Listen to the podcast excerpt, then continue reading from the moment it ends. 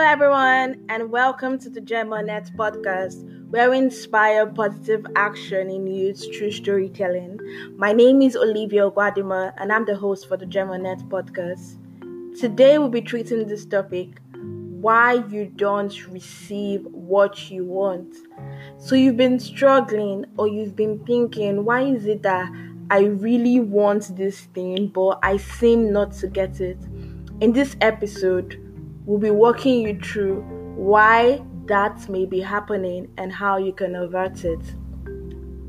I did not realize how much I had missed home till my legs reached the front of my gate. When the gate was opened, my dog was all over me. I quickly rushed into my room to get things in order before night came. I was going through my old stuff and I realized how much I held onto past memories. Well, this may not be a bad thing, but it could be a sign of something. I had found a lot of old stuff I still kept, from birthday cards to jotter to diaries. You won't believe what I found. At that moment, I realized what held me back. I realized why I didn't receive what I wanted. Everyone knows of the law of giving and receiving, but many a times we forget one silent rule the rule of letting go and receiving. Although most times giving involves letting go of something, but other times it does not.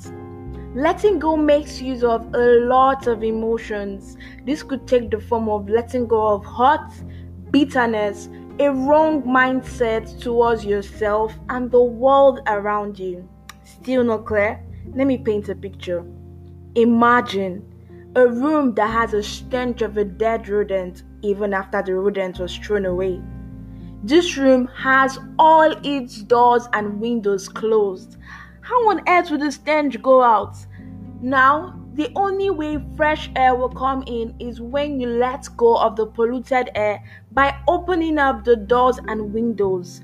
This is the law of letting go and receiving. This principle is seen in seeds. They let go of whatever they were and hope to be something better. Their testimony is seen in the trees. You cannot become better if you still hold on to being good. Have you become so used to the ordinary that it looks extraordinary? Have you become so used to struggling that a life of ease seems far fetched? Have you become so used to the status quo that breaking forth seems impossible? I have a little assignment for you. Reconstruct your belief system.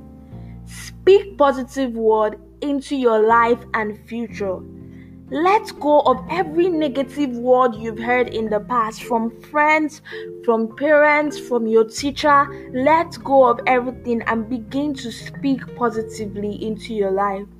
I really hope that you live to your full capacity. I really hope that you let go of everything holding you from receiving what you want, and you will receive everything that you deserve to be the best of who you are. I love you so much. My name is still Olivia Guadima. Thanks for tuning in to the Gem on Earth podcast today, and I'll see you at the next episode. Love you.